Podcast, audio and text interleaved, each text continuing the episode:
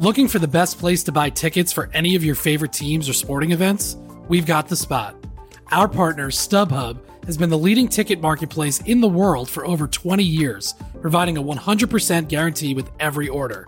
From a worldwide selection of live events, the widest choice of tickets, and industry leading partnerships, StubHub has what you need to purchase with confidence. StubHub, an official partner of The Athletic.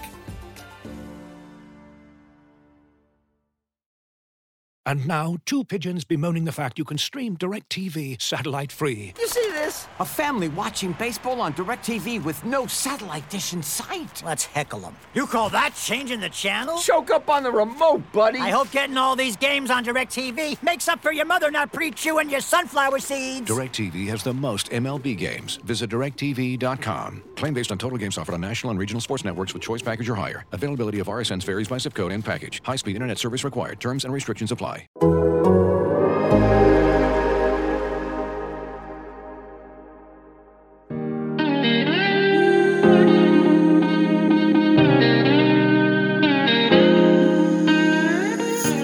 culture is the culture. It's 4 to 6 A to B, competitive excellence, and the brotherhood. The plan to win uh, has never changed. So the culture here and the plan to win is always going to be here at Ohio State.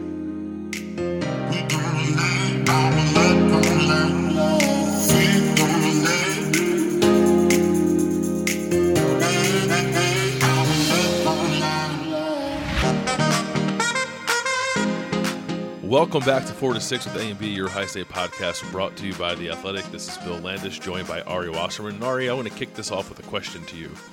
Uh, when you were watching the Penn State Auburn game on Saturday night, great game, really good game, I thought, entertaining. What did you think of Ohio State's chances of beating Auburn in the Outback Bowl? I uh I can't wait. It's going to be a pretty good environment. Yeah, I'm sure. But how do we get here, man? I I don't even know how we got here. Uh the funniest thing about Ohio State's overall dysfunction as a program right now is that if they were even 90% of what we thought they were supposed to be, they would be odds on favorites to win the national championship because everybody sucks. Everybody And- sucks, that's for sure. Yep. like the the most there's a lot of layers to this, right? You know, you got the CJ Stroud discussion. You've got offense looks like they're pulling uh, teeth when they're calling plays. Um, you know, maybe some defensive improvement you can make it make a case for, but the underlying theme of this is, and and I think we're on the same page here with this, is that we believe that now it looks like Ohio State will lose again. Yes, it definitely does. It's. I was looking at the ESPN FPI, the Football Power Index, like right before we started recording this, and I never put any stock in that at all because I don't even know how it's calculated. But Ohio State's win projection for the rest of the year now is like less than ten. They're they are projecting them for potentially three losses, which is like again doesn't mean anything, but it's still pretty jarring to see in September that those underlying metrics are looking at Ohio State like more like a nine and three team than a ten and two or an eleven and one team. That's like that's insane to me. Um, yeah, they're not good. I mean, they're. uh, It's not to say they can't be good. I don't know. Like you said, everyone's kind of crappy right now. Even like Alabama didn't look great for the first time uh, against Florida. You know, like Oklahoma, Clemson, all look pretty vulnerable. But I, I can't recall a time where Ohio State looked this bad, like this vulnerable, this capable of losing multiple games since, I guess, 2011, right? Yeah, you know, and it's like even in 18, it kind of didn't happen till later. So, you know, at least you enjoyed the first half of the season. This team, and I don't know how to explain it, and I am afraid of using the wrong adjective. So you can check me if it's wrong, but it seems lifeless. They Yeah, seem dis- they seem disinterested. Uh, there's no passion, excitement, fun. Um, it looks like pulling teeth. And for a team that has as many good players on it, especially offensively, it's like Ohio State should have scored 60 points yesterday or on Saturday when we rec- or Saturday when they played. And it just like after middling around for three and a half quarters and then scoring on a pick six with Cam Martinez and they like were three points away from covering the spread. And that should give you an idea of just how like overmatched Tulsa should have been. You know what I mean? Like Ohio State should have won 63 to 14 like they usually do. And the saddest part about this whole thing is that in a world where Uh, you're playing Tulsa. This is supposed to be the opportunity for CJ Stroud to throw it 35 times. This is supposed to be the opportunity for Kyle McCord to get into the game, uh, for players to start feeling good about themselves, for guys to come out early, to see what you have on the bench and not have to worry about. And it's just like they almost, not that they almost lost, but they were only up by seven in the fourth quarter, weren't they? So it's just Yeah. like it, it's just there seems to be a problem, and it and I I don't know if I could diagnose exactly what it is, but I think it extends further than Kerry Coombs needs to sit in the box. Yeah, it does. Yeah, there it's it's it's multi-layered for sure. And I mean, you can't identify the problem because there's more than one problem. I think the overarching thing that you kind of hit on is they just like they have no juice. Like it's it's kind of like to come off a loss to Oregon where you got outclassed and and many respects got your ass kicked and then like come out just totally flat against Tulsa to me. Like that was a very damning indictment I thought on like Ryan Day and his staff's ability to get that team like pointed in the right You're supposed to be angry. Right. And like they didn't whatever. They won 41 to 20, like whatever. The margin looks nice, I suppose. Um it never felt like that. In the fourth quarter, one of our editors messaged me in the fourth quarter and said like, "Hey, what are you thinking of writing after the game?" I said, "I don't know because Tulsa just scored and this is a touchdown game somehow." In the fourth quarter. So like I don't I don't know how Ohio State ever found itself in that position. And there are a lot of things that get into with this. And we spent a lot of time talking about the defense last week, so maybe we'll put that toward the end of the show here because I do think there are things to address with the offense, right? Like clearly there's a lot of things going on. That that offense has the players to kind of steady the boat a little bit. Like they should be pulling the defense along right now as the defense is trying to figure some stuff out. There's no excuse for that offense to be as flat as it's been coming out in every single game. They have this season, Ohio State's offense has 13 touchdowns on 35 offensive possessions, which is like two points per possession or something like that. Um, fewer than that, actually. Um, they have one first quarter touchdown, and it was Miyan Williams' touchdown run against Minnesota on the first possession of the season. They have not scored in the first quarter since they had the ball for the first time against Minnesota. That's like unfathomable to me. I can't believe they're in that position. Landis, you were at the game. I was Yeah.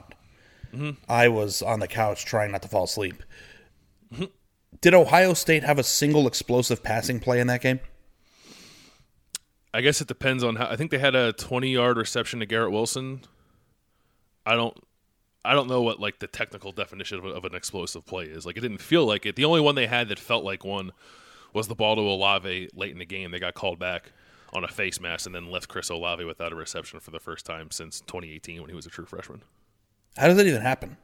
I don't. Even, I don't understand how it happens. He dropped one too. He did. It was like, the, was like Yeah. the one play, the one play CJ Stroud made where he like stepped out of two sacks. and Yeah, ran out to the side and- and Chris yeah. Olave dropped the ball. Yeah, Yeah. So like nothing is going right for them. Yeah, it's like when Chris Olave is dropping the ball, like he's just that's just a symptom of just like let's get the hell out of here. And like I don't know if if it's uh you know, it's just symbolic. I'm not saying that Chris Olave doesn't care. I'm just saying like when nothing's going right, even that's not going. Right. That's like the the most sure thing in the world is that Ohio State will have multiple explosive pass plays. And like that didn't happen. And it's just like there is a lot of CJ Stroud hate right now, but and I, you know, I, I think that I can understand why some people would be frustrated with some of the things that happened in the game. But like, the th- most concerning thing to me is that people look lost. Um, kids are confused, it seems, and overall, there's just a lack of passion, excitement, and energy coming from this team. And it almost felt like we're here because we have to be. Yeah, and I think like the the side of the ball that has to like bring that back clearly right now is the offensive side, and, and it's not happening. And even Ryan Day, as the play caller and the game planner, I think has has left a lot to be desired thus far this year. There's just like there's no flow to it. Like I don't, and part of that is again weird substitution patterns. Like I don't particularly know why Miyan Williams didn't play, and Master Teague got carries against Tulsa. And I asked Ryan Day why didn't Miyan Williams play, and he said because Master Teague and TreVeyon Henderson, who obviously should play a lot and be the starter, um, practice better. So it's like I don't know, I don't know what's happening with this team. I, th- everything they do right now is like nonsensical to me, um, and they do. They just look totally flat and totally lifeless. Um, let's talk about CJ Stroud. I I maintain that the criticism of him has been a little heavy-handed. In many cases, in some cases, very heavy-handed.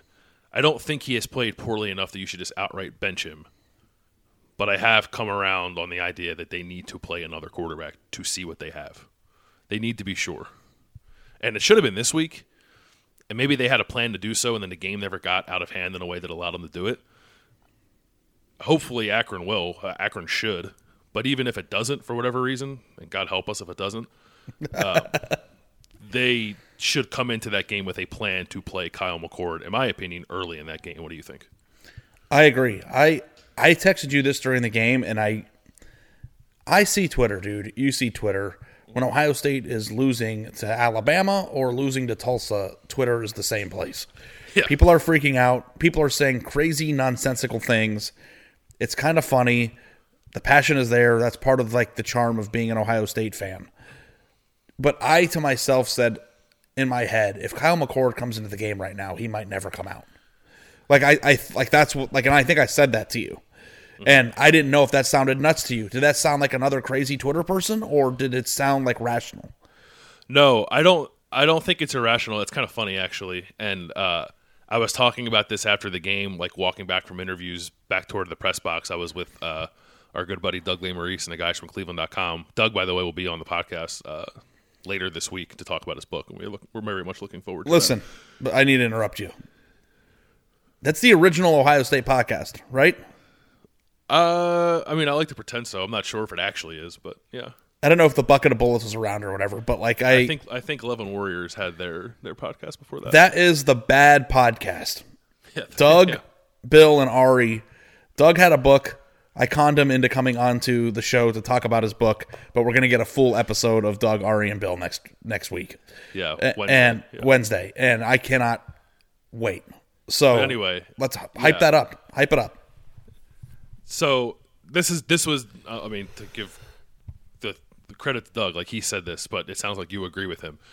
Um, he wondered out loud if there was some hesitancy on Ryan Day to play Kyle McCord because he is a little worried of exactly that happening, of putting the backup in, and then the backup plays in a way where you can't not play him anymore. And like Doug what said that? kind of situation? Doug said that, and like Oh. what kind of what kind of situation that might create for your quarterback room going forward.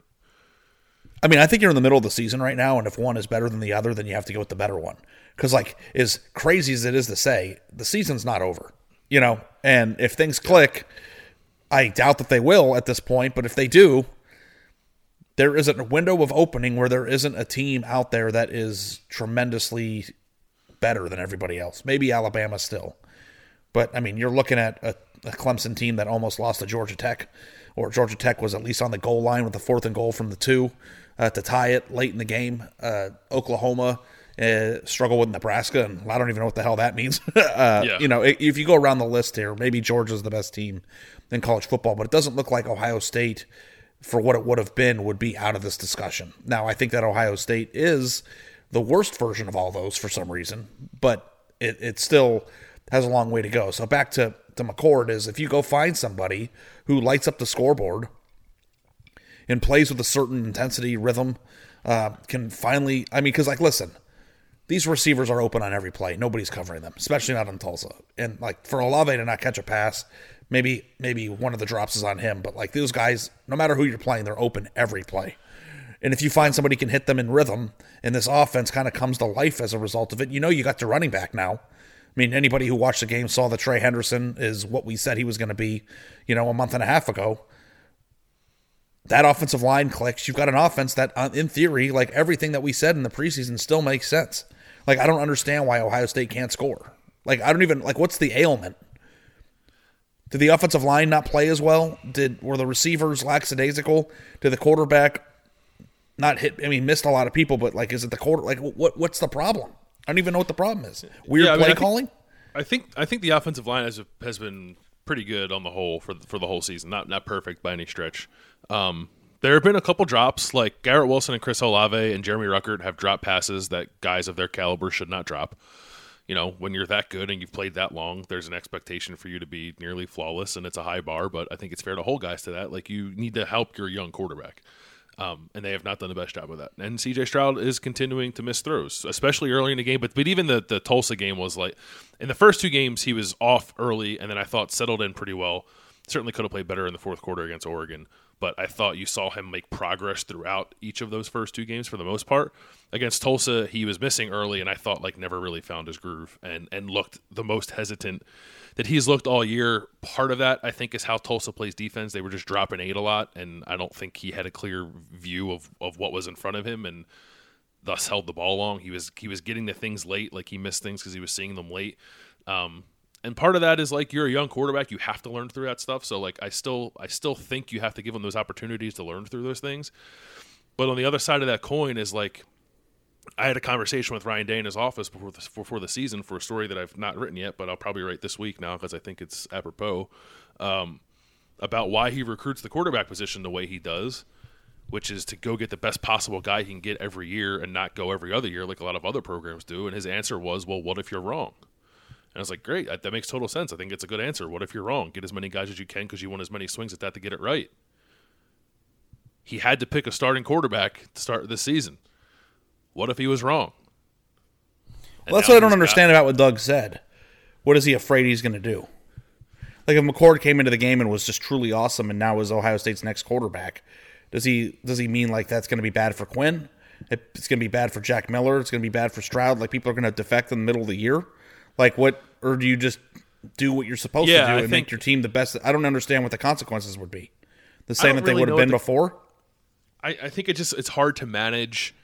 Um, if you think that long term the best guy is CJ and you don't want to ruin that by pulling him earlier than you should or pulling him when you shouldn't be pulling him oh, pulling him at all like I kind of get that there's a lot to balance there it's not it is about finding the best guy right now and win the games now because you're expected to win a national title every year. But I understand having like some kind of eye on the long game here. But I also don't know how much you should really consider that when like you just brought in the guy who's like the best quarterback recruit ever, and there seems like some kind of air and inevitability that he's going to be the starting quarterback eventually anyway. So like right now, I would just be looking for the guy for whoever's best in the moment. But my point, my to point that of it's this is, CJ Stroud. It very mo- very well Yeah. could be, but you, I think you should play more guys and see if you can't find that out. my point is that you play Kyle McCord with the hopes of him never coming off the field, like finding that. You know what I mean? I don't know if you want to do like because listen, this team is in shambles right now, and I don't think that's an exaggeration. The last thing on earth it needs is another is a quarterback controversy. You know, on top of all this, where you're you're flipping quarterbacks. You know, like to me, if the defense is struggling and you don't know what Kerry Coombs is doing, the final score should have been sixty three to thirty one. You know what I mean? Like something that Yeah. where where it was never in question. It was still an entertaining game. Ohio State's offense is doing what it's supposed to do, and the defense is in trouble, and they are working through it because, you know, through games where it's no matter how bad they are, they'll never be outscored by what Ohio State's offense is doing. So, like, I understand the frustration, but like, also, we're not talking about the backup who's just the backup. We're talking about the highest rated quarterback prospect Ohio State ever signed until uh, Ewers joined him. You know what I mean? Like we're talking about a guy who came into the spring game and actually looked like he was ready to me. And it's like you look around and it's just like Jackson Dart comes into the USC game as a true freshman in the middle of the game and then like throws for like 375 yards and five touchdowns or something like that. It's they like Washington State. I get Yeah. they suck, but Ohio State was No, playing it's a Tulsa. P5 team. Yeah. Yeah, it's a Power Five team, and it's just like I just think that this idea of he's a freshman is just dumb. Like these guys are ready to play. Yeah, no, I, th- I think the game has changed. The, the position, the, the position's not necessarily easier. I think that guys are better prepared to play at a younger age. Like we, we said that coming into the year. I think it's why we thought the offense was going to be good no matter who the quarterback was because freshmen come in that way. So that's not really an. What's your diagnosis though? Because here's the other thing: when Ohio State's running offense, like, and I actually didn't bet the over. it felt like Ohio State was trying to run the clock out the whole game. They were playing slow, and I get Well, that they were you, running. Would you want to put that defense on the field? I mean, is that what they were doing? I would not surprise me one bit if that was in Ryan Day's head. And I'm not saying it should have been. It probably shouldn't be. Um, but yeah, when your defense is as bad as If Ohio is- State is running clock against Tulsa in a home game because they're afraid of their defense, that is a that would be like my head's exploding right now. yeah, I'm not saying that was what happened, but you know, it's the first thing I thought. of. Somebody joked about it, and and everyone was like, uh, "There's somebody joked about this on Twitter, and I thought it was hilarious." somebody said, "Can you explain to me why Ohio State is the great value brand of 2013 Michigan State?" and the great value brand is the Walmart generic brand. Yeah. And it was just like, yeah, like Ohio State is playing like a very talented second tier team. They are not. Yeah, there's nothing aggressive about this team. For as much as Ryan Day talks about being aggressive and being bold, and he said that a whole lot, I think like he wants that to kind of be like the ethos of his team. Um, they don't look that in any way, shape, or form on either side of the ball. Now they were more aggressive on defense, which we'll talk about later. But um, yeah, like offensively, you have all these weapons, and you don't seem to be trying to apply pressure on these teams that you're playing. Even the teams that you are like tremendously out- outmatching personnel wise, like Tulsa and even Minnesota, I put in that category too. So yeah, I, I, thought it's for weird. sure Ohio State was going to cover their spread. Yeah, and the spread was what twenty six, right? So they won by yeah. Fell to below 24 before the game started. So like I thought oh, like Oh, did for it? sure it'd be like 59 to to 30 at the very least. Like Ohio State not scoring never even entered my brain. Yeah, I mean, and the only reason it was a three touchdown margin is because Cam Martinez returned an interception for a touchdown at the end of the game. Right. Like, yeah, the offense they never found a groove. They've not found a groove all year. They've they, they haven't. They've they were pretty good in the second. For they were good in, the, in basically all the second half against Minnesota. They were good in like the third quarter and maybe a little part of the fourth quarter against Oregon, and then on Saturday against Tulsa. Like even at a time when the defense, like give them credit, I suppose. I think they strung together like six consecutive stops, um, which is you know it's Tulsa, but you know progress. Um, the offense couldn't do anything with that. Like they're not. I, know complimentary football is coach speak, but I don't know another way to say it. Like there's not. This team is not picking each other up. Like when the defense does something good, the offense can't get out of its own way. When the offense is like trying to actually drag along the defense, the defense can't get a stop. Like there's nothing. There's nothing in sync here, um, and it's a little troubling. If you had to diagnose Ohio State's offensive issue though, what would it be? I don't know. I think I think for them it's just like I don't know, lack of execution more than anything. Like it's not like the scheme is bad. Um, clearly they have good players. I th- I think Ryan Day is maybe a little in between on how to call it when he has a young quarterback and like what to put on his plate and what not to put on his plate.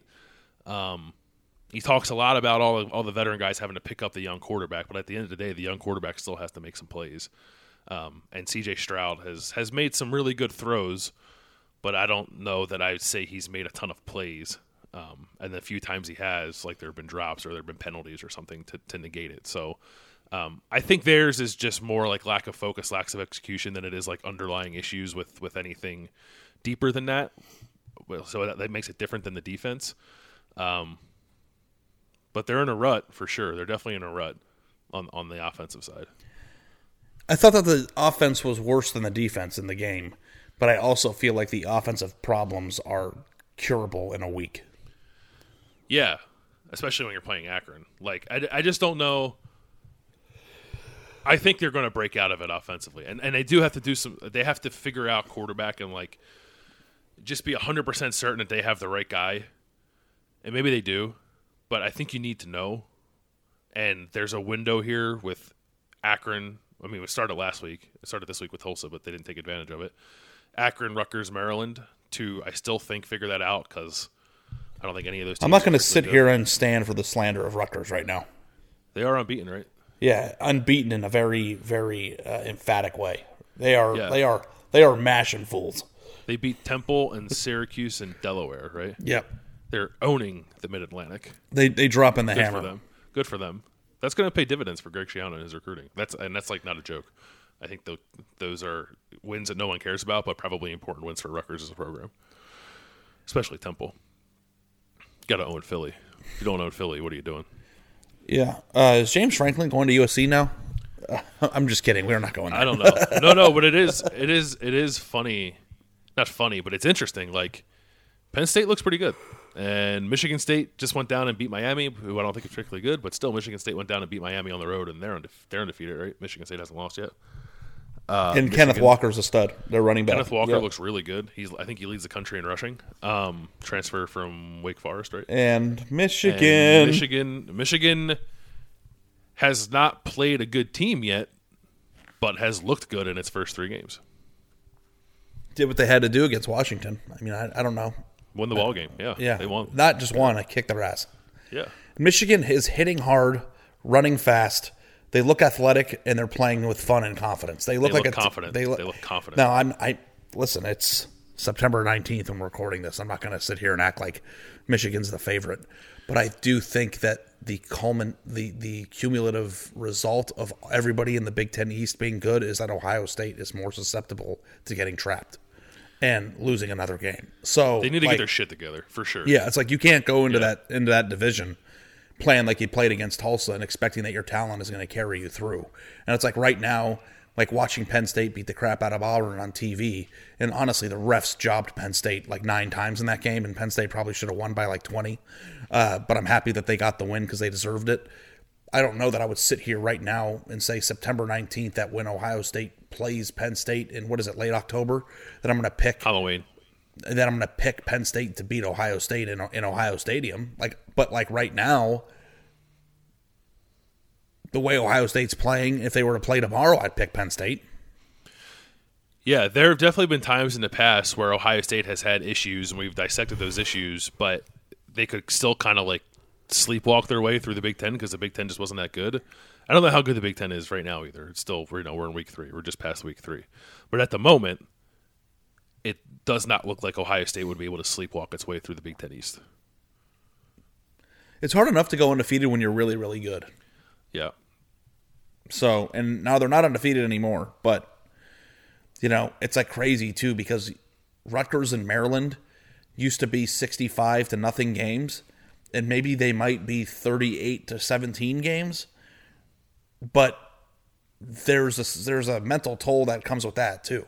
Cuz Rutgers and Maryland I think still stink in comparison to what Ohio State is, but it's not necessarily the Florida, you know, FAU game in the middle of the year that it used to be. So, Yeah. like, you know, and Rutgers is better than Tulsa. So, I think they're probably. I don't know. Maryland. I, I wanted to go. I wanted to see Maryland like blow the doors off of Illinois on Friday night, and they did not. Um, and they're a bad team on the road. The last time they played in Ohio Stadium, they got absolutely destroyed. Um, but they have guy like they have playmakers on offense and a good. I'm just saying you can't- on the week. Ohio State could show up to Rutgers without watching film all week and beat beat them by 50. And it's like now these teams are marginally improved from the the, the pathetic versions of themselves that they were four or five years ago when you would go Mm-hmm. and the spreads would be 44 and like now the spread might be 26 and it's like that's different it's just a different i'm not saying they're Yeah. not going to beat them i'm just saying Of course they're gonna the beat them. challenge is marginally more difficult which means that they don't have the ease to get through some of the weeks in the regular season that they used to Yeah, no, I, I agree. I agree totally.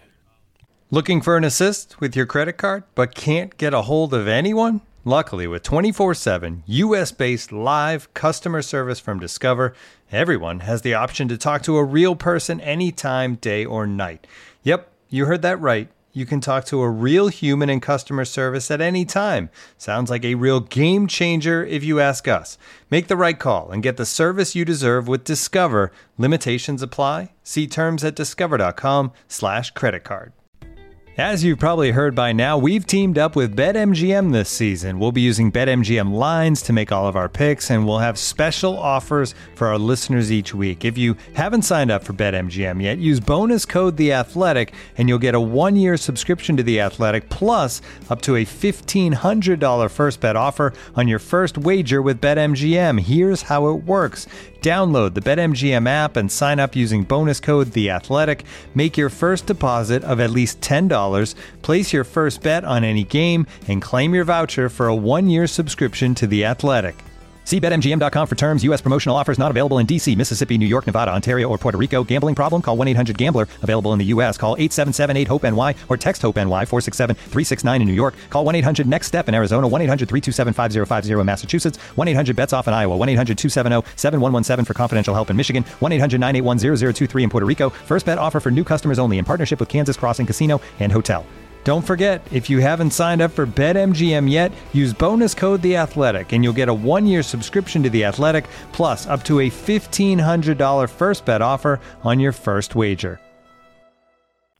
What do you think is going to happen at quarterback? Here's the hardest thing about the Akron game. It's like let's just say CJ Stroud comes out and throws three touchdowns in the first half, and Ohio State's beating Akron 31 to 10, 10 or 31 to 7 at halftime. And then they bring McCord in, and McCord comes in and throws three touchdowns. Looks like he's on the rhythm, on the mark, playing confidently, hitting guys in stride or whatever. Just like I don't know if doing anything against Akron is a big enough confidence boost to be like, okay, you're the starter now, or mm-hmm. okay, you're like I want to see Kyle McCord come. I wanted to see Kyle McCord play against Tulsa because it was a time where Ohio State was in a comfortable advantage, but also it was still a critical time. So like if he made a terrible, terrible error, Ohio State would have been able to survive that. Yep. But also at the same time, the game wasn't over.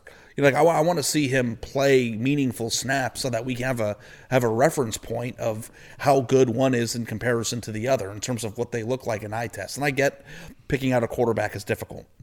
How does the team gravitate to them? How confident are they? What how are they practicing? What's their temperament in the huddle? All that stuff, or whatever version of the huddle there is at Ohio State now. Mm-hmm. like it is. I'm trying not to simplify how difficult it is to play and pick the quarterback position. Also, you have to take into account what it means for the room, the way that Doug and you have said. But I just don't know like what the opportunity is in, at Akron other than mop up time. Yeah, yeah. I don't. I Unless don't he's playing in the first half. And it'd be nice No, to I see him think- play in the first half. I think that he should play in the first half. I think that there should be a plan going into the game that Kyle McCord takes snaps with the first team offense in the first half. Maybe the game's out of the hand by that point. Maybe it isn't. Akron sucks. But you also could have made that plan before anything went wrong too. Absolutely. I- Yeah. I and I but I understand being reticent to do that when you're open on the road against Minnesota and then you play Oregon in week two. Like I get it. Um, Tulsa should have been the first game where you had that opportunity. They didn't take it. I think you saw that opportunity against Akron, against Rutgers, against Maryland, and then you have a bye week, and then you play Indiana and Penn State. And maybe in that bye week, you like you make the hard decision, like the, whoever is our quarterback moving forward, based off this information we've been able to accumulate over the first six games of the season. But I think not giving yourself that opportunity to accumulate that data is doing a disservice to this team, to this offense, and to the quarterbacks probably too. Also, CJ Stroud is hurt. Like, yo, I was going to ask you that. Everybody keeps saying, "Oh my God, what a tough kid." If he's that hurt and it's impacting his game that much, he shouldn't be playing. I asked Ryan Day that after the game. I said, I said CJ's pretty clearly hurt. He grabs his arm every time he misses a throw. He said in the press conference that he's not 100% healthy and that his arm is sore sometimes. Is it in his best interest and the offense's best interest to play him if he's hurt in that way that's impacting his way to throw? And then Ryan Day like didn't answer the question. He said like, oh, he's practiced well. He's a tough kid. Like whatever. Um, he's missing throws.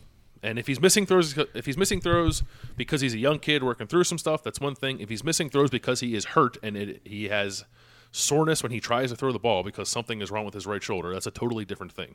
And why you would play an injured quarterback when you have viable options behind him, like baffles me tremendously. I don't get it. Um, and I don't know, like I don't. I'm I don't know how much I buy the injury thing. I'm not saying he's not banged up or isn't sore, but I don't I mean, he didn't that- practice. He didn't practice when we were there. That and that what like Ryan Day can call it load management if he wants to. Something precipitated it. It wasn't just load management for the sake of load management. It was load management because he is injured. I don't know. I'm not saying that he's not injured. Don't get me wrong. I'm not saying that he doesn't have an. I'm not saying. I'm saying that I don't know that I buy the injury as the reason for what we're saying. Yeah, I mean, I'm. I don't know. I think football players milk things sometimes, right? Or, or like Justin uh, Justin Fields, every time he got hit, like got up and he winced. Um, I think he I think he laid it on thick sometimes. Not to say that he wasn't hurt and he played through shit. Like, we all know that he played hurt a lot. Braxton Miller got taken out of a stadium on a stretcher when he got the wind knocked out of him. Like I, Yeah, like I, like yeah. it ha- no, it definitely happens, and it's like I mean we've all done it before, right? It's like you you know just start working your shoulder out a little bit when you you know miss misfire when you're playing pickup basketball or something like that. Like I get it, but he also might legitimately be hurt, and I don't know. Maybe Ryan Day wouldn't play him if he was, but C.J. Stroud has talked about it after every game, and we've asked him about it specifically. But he's not said like, "Oh yeah, whatever, I'm fine, whatever." He said like, "I am hurt. I am not 100." percent yeah. So I don't know. If he says it, I guess I'll believe him. Yeah. And then if that's impacting his ability to throw the ball, Well, also I see a lot of people too like freaking out about how he's like not running. Like, do you think that's a big deal? uh, not the designed run stuff because they just don't. Ryan Day just does not do a lot of it. If you if you have an issue with C.J. Stroud and designed runs, your issue is with Ryan Day, not with C.J. Stroud.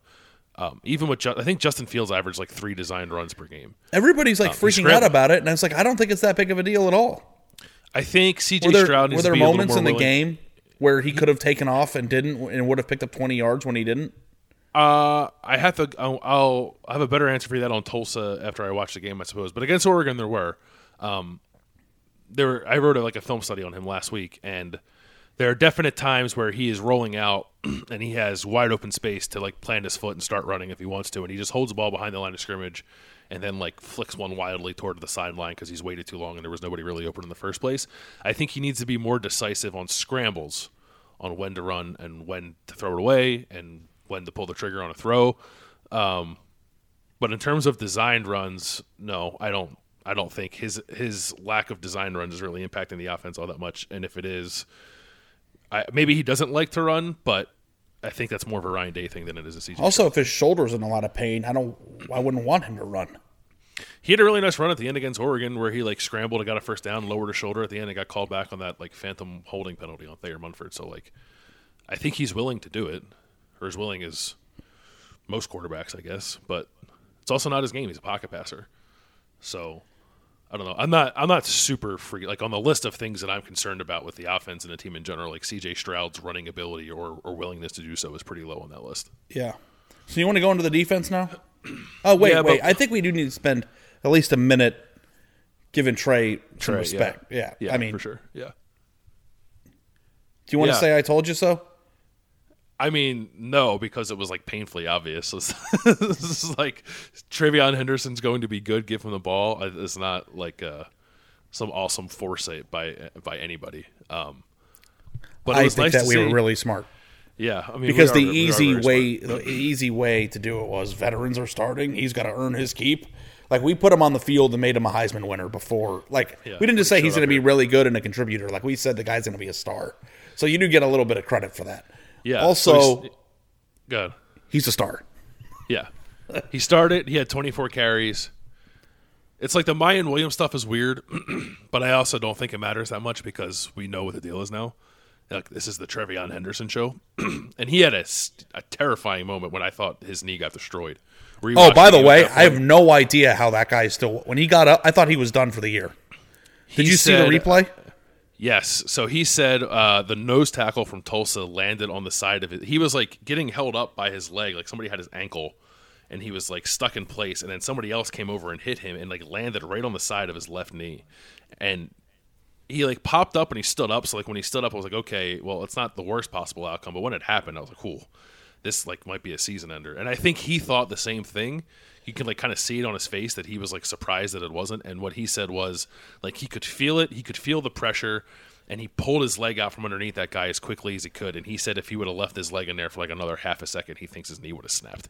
Yeah, yeah. I mean, it. I mean, it, on the replay, it looked like his leg bent in the opposite direction. Yeah. and then right after after the the replay or after the play was over, he laid on his back and put his hands on his face mask. So I was like, okay, well, if there's anything that could go wrong, like that will be the worst possible thing right now. But I'm I'm really happy, not just because. Uh, it's uh, an Ohio State player or whatever, but just like you don't want anybody to have that sort of thing Absolutely happen to them. So, Yeah. like it's uh, it's really cool that he was able to do that, and then you came back in and what he broke the freshman record, rushing record. Yeah, I think he missed like a series and then he came back and I believe on his first touch he ran for like 54 yards and then like dragged a defender by the face mask at the end of it and got called for a penalty, Yeah. but it was still kind of a badass run. Um, yeah, he's really good. He has, I mean, he has everything you need. Ryan Day was talking about like, oh, we want to make, sure he gets those three and four and five and six yards when they're available. Like, I don't give a shit. Hit a home run every time, damn time he touched the ball. Like, he's good. He he can do it all. Um, he's going to be really really fun to watch. He's got great vision, which I think is a, great- he's yeah, a he's vision, faster than. J.K. Dobbins. Yep. I don't think he's quite as shifty as J.K., but he has uh, speed, runs hard, and has great vision and knows exactly where to run. And if there's a crease, he's going to find it and he's going to run through. And it's like an explosive uh, running back who's going to find the second level more often than not if there's a if there's a hole there. So Yeah. like I I think that there have been Ohio State running backs in the past that get five yards on a perfectly blocked play, and then there's other running backs that would have taken the same exact block and, and turned it into a 17 yard game. I think Trey is a 17 yard gainer. Yeah, his acceleration is special, and his ability to get back up to full speed after he makes a cut is as good as I've seen. Um, like they call him Baby Saquon for a reason. I think they're, they're not built the same, but I think they're kind of similar in some of the things they're able to do. So it's only the beginning for him. I, I, I mean, I suspect, I hope that he's going to get 20 touches a game now moving forward because he deserves it. Um, 277 rushing yards uh, broke Archie Griffin's freshman rushing record. Uh, three touchdowns, which were three of the four touchdowns that Ohio State scored on Saturday against Tulsa. And now, two pigeons bemoaning the fact you can stream DirecTV satellite free. You see this? A family watching baseball on DirecTV with no satellite dish in sight. Let's heckle them. You call that changing the channel? Choke up on the remote, buddy. I hope getting all these games on DirecTV makes up for your mother not pre-chewing your sunflower seeds. DirecTV has the most MLB games. Visit directv.com. Claim based on total games offered on national and regional sports networks with choice package or higher. Availability of RSNs varies by zip code and package. High speed internet service required. Terms and restrictions apply. You ready? Showtime. On May 3rd, summer starts with The Fall Guy. Let's do it later. Let's drink a spicy margarita. Make some bad decisions. Yes.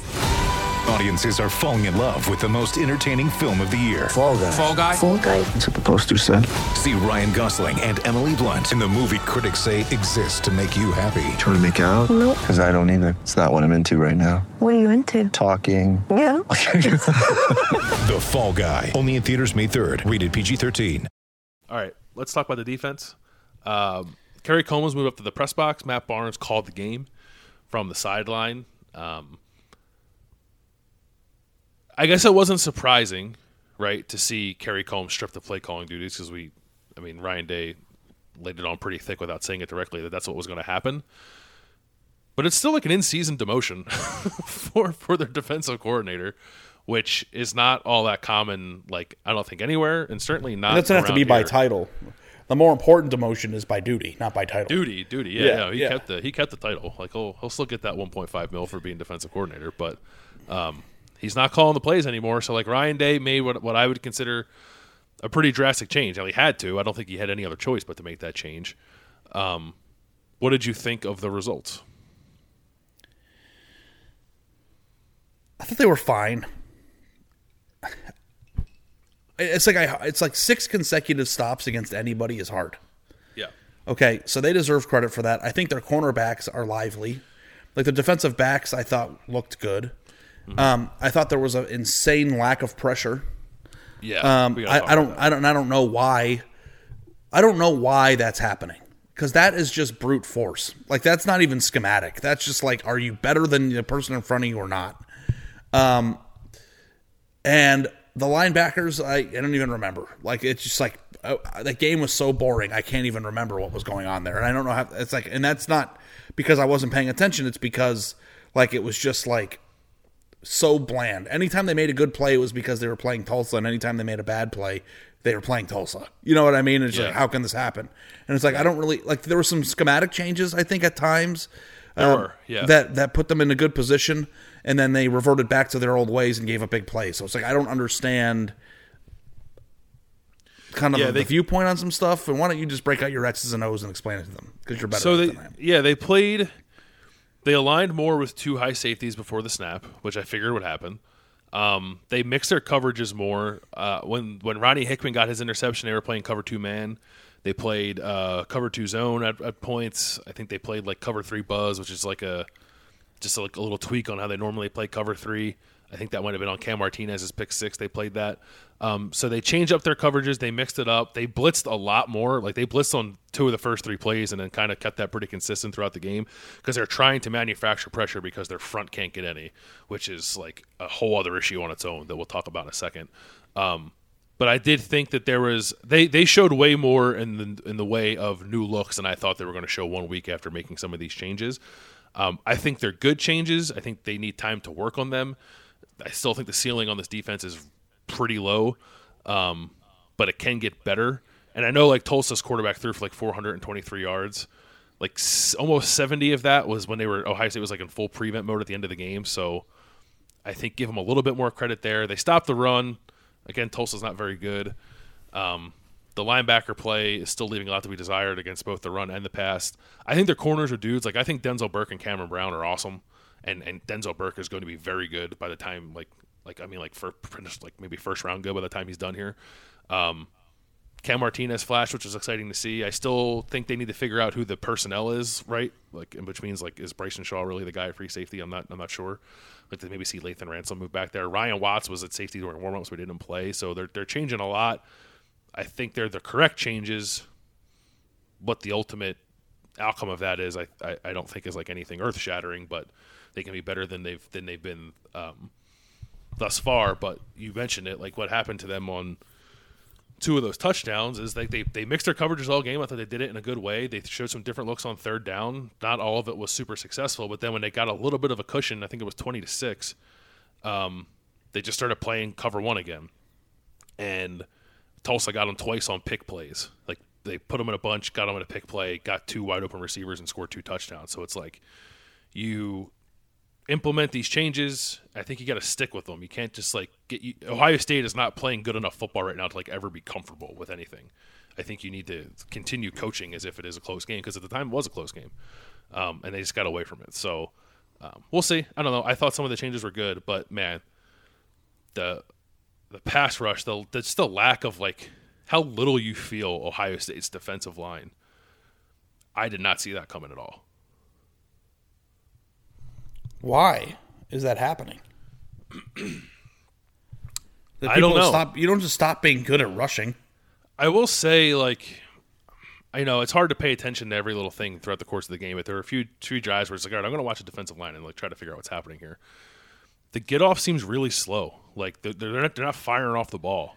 At least the ends aren't. Like the ball is snapped, the offensive line is like a full step into their set, and then the defensive line's getting off the ball. Because I don't even know. I think there are times when guys like eventually do win their one on ones. It's just that they got there so late that it doesn't matter.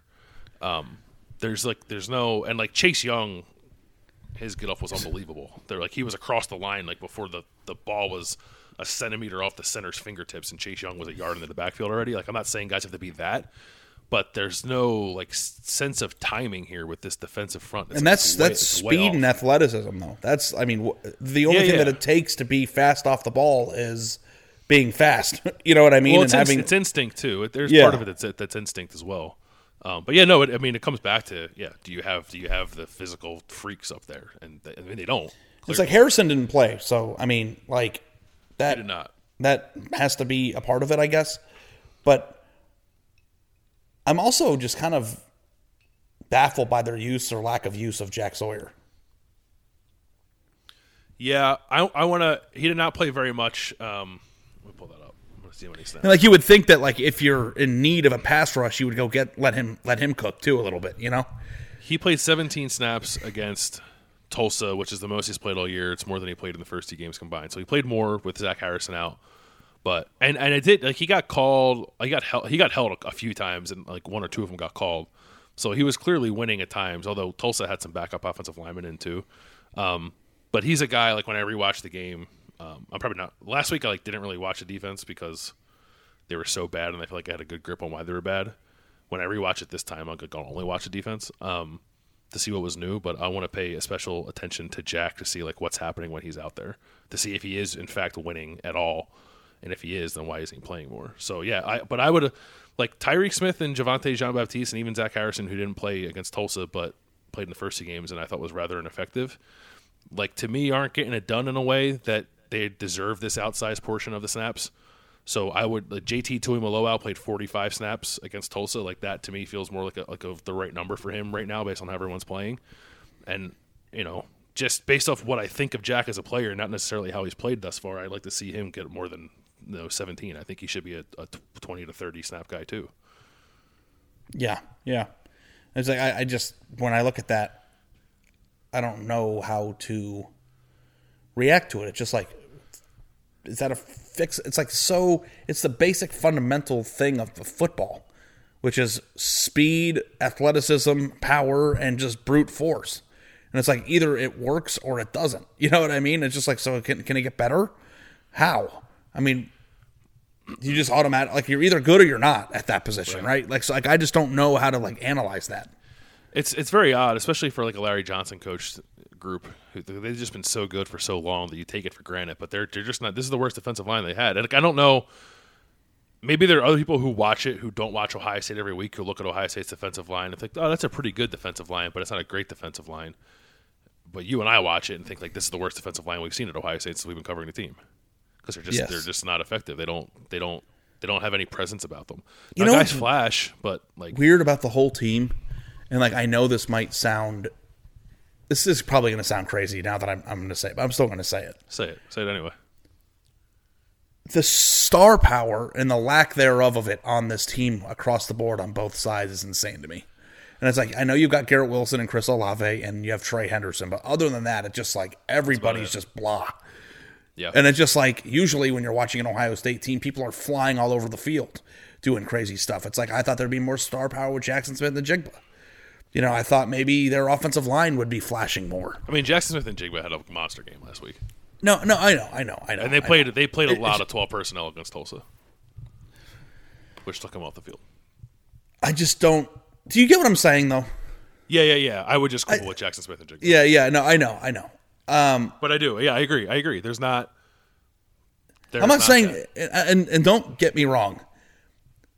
Star power is not to be mistaken as production. No, it's like a presence, right? It's yes. Like a- yeah. Yes. And it's like Jaxon Smith-Njigba had a pretty good game a few weeks ago. I'm not saying that he sucks.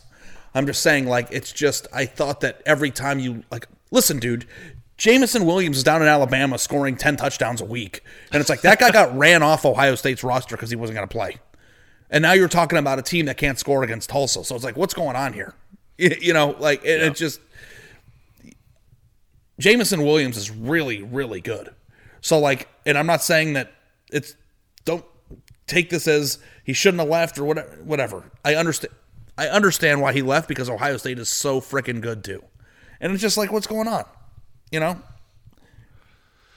Yeah, it is. It's it's hard to put your finger on. Like I don't. I, I mean, I, I wish I was able to more astutely analyze it, but Yeah. No. It's who It's can not- astutely analyze it when you have not- yeah, it's not just one thing. when you have the players that are physically able to do the things that other people aren't able to do, and you have a coaching staff that, for the most part, has been really, really good. Why are people playing like they don't give a shit? Yeah, I don't know. Um, I just th- like it feels like there are like it feels like there are like reins on this team right now that I, I, I and I don't know what the answer is. Like to just kind of like let them go, let them fly around, be ultra aggressive in everything you do. And I don't know if that solves anything, but at least at that point you will be letting what is still a very talented team. Like I understand there are deficiencies relative to how they've been at some positions, but there's still a lot of talent on this team. It doesn't feel like it's being maximized. It doesn't feel like the, the players are particularly engaged with like what the plan is. Um, and they're like kind of boring. Like they're, I mean, they were they, they were less boring on defense this week, which was an encouraging sign, and I hope that remains the case. Um, but the offense like remains just like very very stale and very kind of just like going through the motions. And I don't know like when you have this kind of talent at your disposal, why do you operate that way? I, I just don't get it. Yeah, I agree with you, man. I don't know. So I don't know. It's they're in a weird spot. I think. Um, I think I texted you this after the game. Like this, this might end up being the worst team that I've covered in, in my time here, and like that's relative. They're still pretty good, um, but I don't know if they're if they've ever been more interesting. They- are very- absolutely interesting. Yeah, absolutely interesting. And like the look too is like Ohio State is the odds-on favorite to win the national championship in 2022. Yeah. So Quarterback like, TBD. Yeah. Yeah, yeah. So I mean, I don't know. I, to me, also too is let these kids play. You know, just let them play. Let the young I guys play. wonder. Yeah. Well, the problem is like I, I'm very much in favor of like the, let the young guys play too, but that also on some level feels sort of like conceding something. And it's like they're two and one. Like everything is for the most part still in front of them, even if it's hard for you to. It'd see only be ceding something well. if you were playing against a team that could beat you. Yeah, no, I guess that's true. I mean, they are letting like I don't know. Tyleik Williams played a whole lot. Tyleik Williams played 22 snaps Yeah. against Tulsa. It's like I don't know. I like him. I well, wasn't necessarily expecting him to play an important role in Ohio State's defensive line this year, but here we are. But it's like Tyleik Williams, Denzel Burke, and JTT, and maybe Jack Sawyer, and certainly TreVeyon Henderson, and a couple of the young guys on the offensive line. Like, there's a lot of young talent here to like. Um, it's just not. There's not. There's not the balance I think maybe that I expected of exciting young talent that can elevate a team's ceiling with more veteran guys who maybe have lower ceilings but like are a steadying kind of presence and, and and I think if you can get both of those things you have a pretty good mix and it feels like maybe right now Ohio State's only getting one of those things Yeah. the young guys it's the young guys maybe being a little more productive than than we thought they'd be Yeah. in some cases Yep, I'm with you on all that stuff. so anyway Ohio State plays Akron next Saturday 7:30 catch catch the catch the fever um I, I don't know. Like I, they're just not a they're just not a fun team to watch right now. They're hard, they're a hard team to watch it. They're a hard team to analyze. They're a hard team to watch. I still think the pieces are there for them then to take steps forward, but I Tulsa was not that, and it should have. Do you been, think this so- team could make the playoff? Yeah, could yeah. I think they probably will make the playoff. You do? I yeah. Well, I I'm not with you there, bud. I I don't. think they're gonna I'm lose not- again. I'm. I they I said it last week. They are definitely more capable of losing twice than I ever thought they would be. Um, which game I'd pick for them to lose right now? Like I don't have an answer for you because I don't have an answer for you. I'll just say they're going to win out and go to the playoff for now. Um, but certainly could. Yeah, they definitely could go to the playoff. Do you I think guess- not? I mean, I think they could go to the playoff based on what the resume could be. I'm not saying they're disqualified from it. I don't think they're going this year. Yeah, it cer- it looks it looks more like a ten and two, possibly still win the Big Ten, um, and then go to like a New Year's Six or or a step down kind of bowl game, um, which would be a weird weird thing for thing for Ohio State to go through. Um, we're not there yet. They got some weeks to get some stuff figured out here, but um, you know, come like mid mid October, things ratchet up quite a bit. And if they're not playing any better than they're playing right now, it could be a long second half of the season for sure. Yeah, I just, you know, I think too, if Ohio State beats uh, Michigan State, Michigan, and Penn State, then you start to view this team through a different lens. So, like, we're still viewing this team through this lens. And I think it's good that Ohio State's actually going to get some good teams this year, or what seem to be good teams, or like, like, yeah. you know, like beating Penn State this year, a team that beat Auburn. You know, I don't know how good Auburn's going to be in a few weeks, maybe not very good, but, you know, it seems like at least Michigan State beating Miami, like there's some resume tent poles there. But me saying that I don't think they're going to the playoff isn't a, me thinking that they don't have the path to it. My my thing is that I don't think they're good enough to. Yeah, I guess maybe that's that's a good Yeah. distinction. Like I yeah, I just look at the schedule like that. that clearly, there's a path there. They're not playing well enough right now. Not like not by any stretch on either side of the ball. And then I, I'm not even saying to impress the committee. I just mean like they might lose. Yeah, right, right, right. Yeah. I think yeah, no, I think that's good. I think it's I think I think based on how they play have, are playing based on how they are playing right now and knowing that the schedule is not exactly a cakewalk moving forward, it is probably irresponsible of me to say that they are going to make the playoff because that's like putting lipstick on a pig. And I don't want to do that. I, I think that does you guys a disservice when we do when we say stuff like that. So, yeah, no, they look like a team that. But also, like I wouldn't be like rolling out of my bed in shock with a Charlie horse if they did. No, You know, no, like, no, yeah, like not. I mean, yeah, they, there's no team that I think like right now. If we sit here on Sunday, September 19th, which team do you think is going to beat Ohio State right now? Like I'm not ready to pick Penn State. I'm not ready to pick Michigan yet. No, Could it happen? Absolutely. Will it happen yep. between one of those two? Right now, it seems like that that there's a coin flip. But mm-hmm. like, I'm not picking it. So a month is a long time in football to get things right, and I yeah, there's think that Ryan Day deserves at least the benefit of the doubt of saying, "Hey, we're going to get this thing to functional." And like if they lose to Penn State and they look like a version of this, then you have to start thinking like what's going on with the coaching staff. Mm-hmm. And like those are the things that will be written and talked about moving forward. Um, it stinks that they lost to Oregon. I know that it does for for fans who want to enjoy and consume the season a certain way, who like the college football playoff discussion, who like watching the playoff show. I know that sucks. They're still very much alive in that. The, the question right now is whether or not Ohio State's going to win the battle within itself and fix its issues rather than whether or not they're going to make the playoff by running the table. Yeah, right. Yeah. No, I think I think that's exactly right. They they've it's almost not even worth talking about at this point, like what's going to happen at the end of the year, because there's just so much to fix in the immediate, and to their benefit, I suppose they have time to figure that out before they get that bye week and then play Indiana and Penn State. So that's what we'll be talking about for the next few weeks. Like I know that the opponents are not particularly exciting, but Ohio State has so many issues to fix that we're not going to have any shortage of things to talk about moving forward, even if the games may not excite you all that much. So um, Ohio State plays Akron on Saturday. They they beat Tulsa forty-one to twenty. We'll be back on Wednesday with a new show, uh, talking with our buddy Doug Lesmerises about his book and uh, the mess that is Ohio State football. So thanks for listening. We'll talk to you guys then.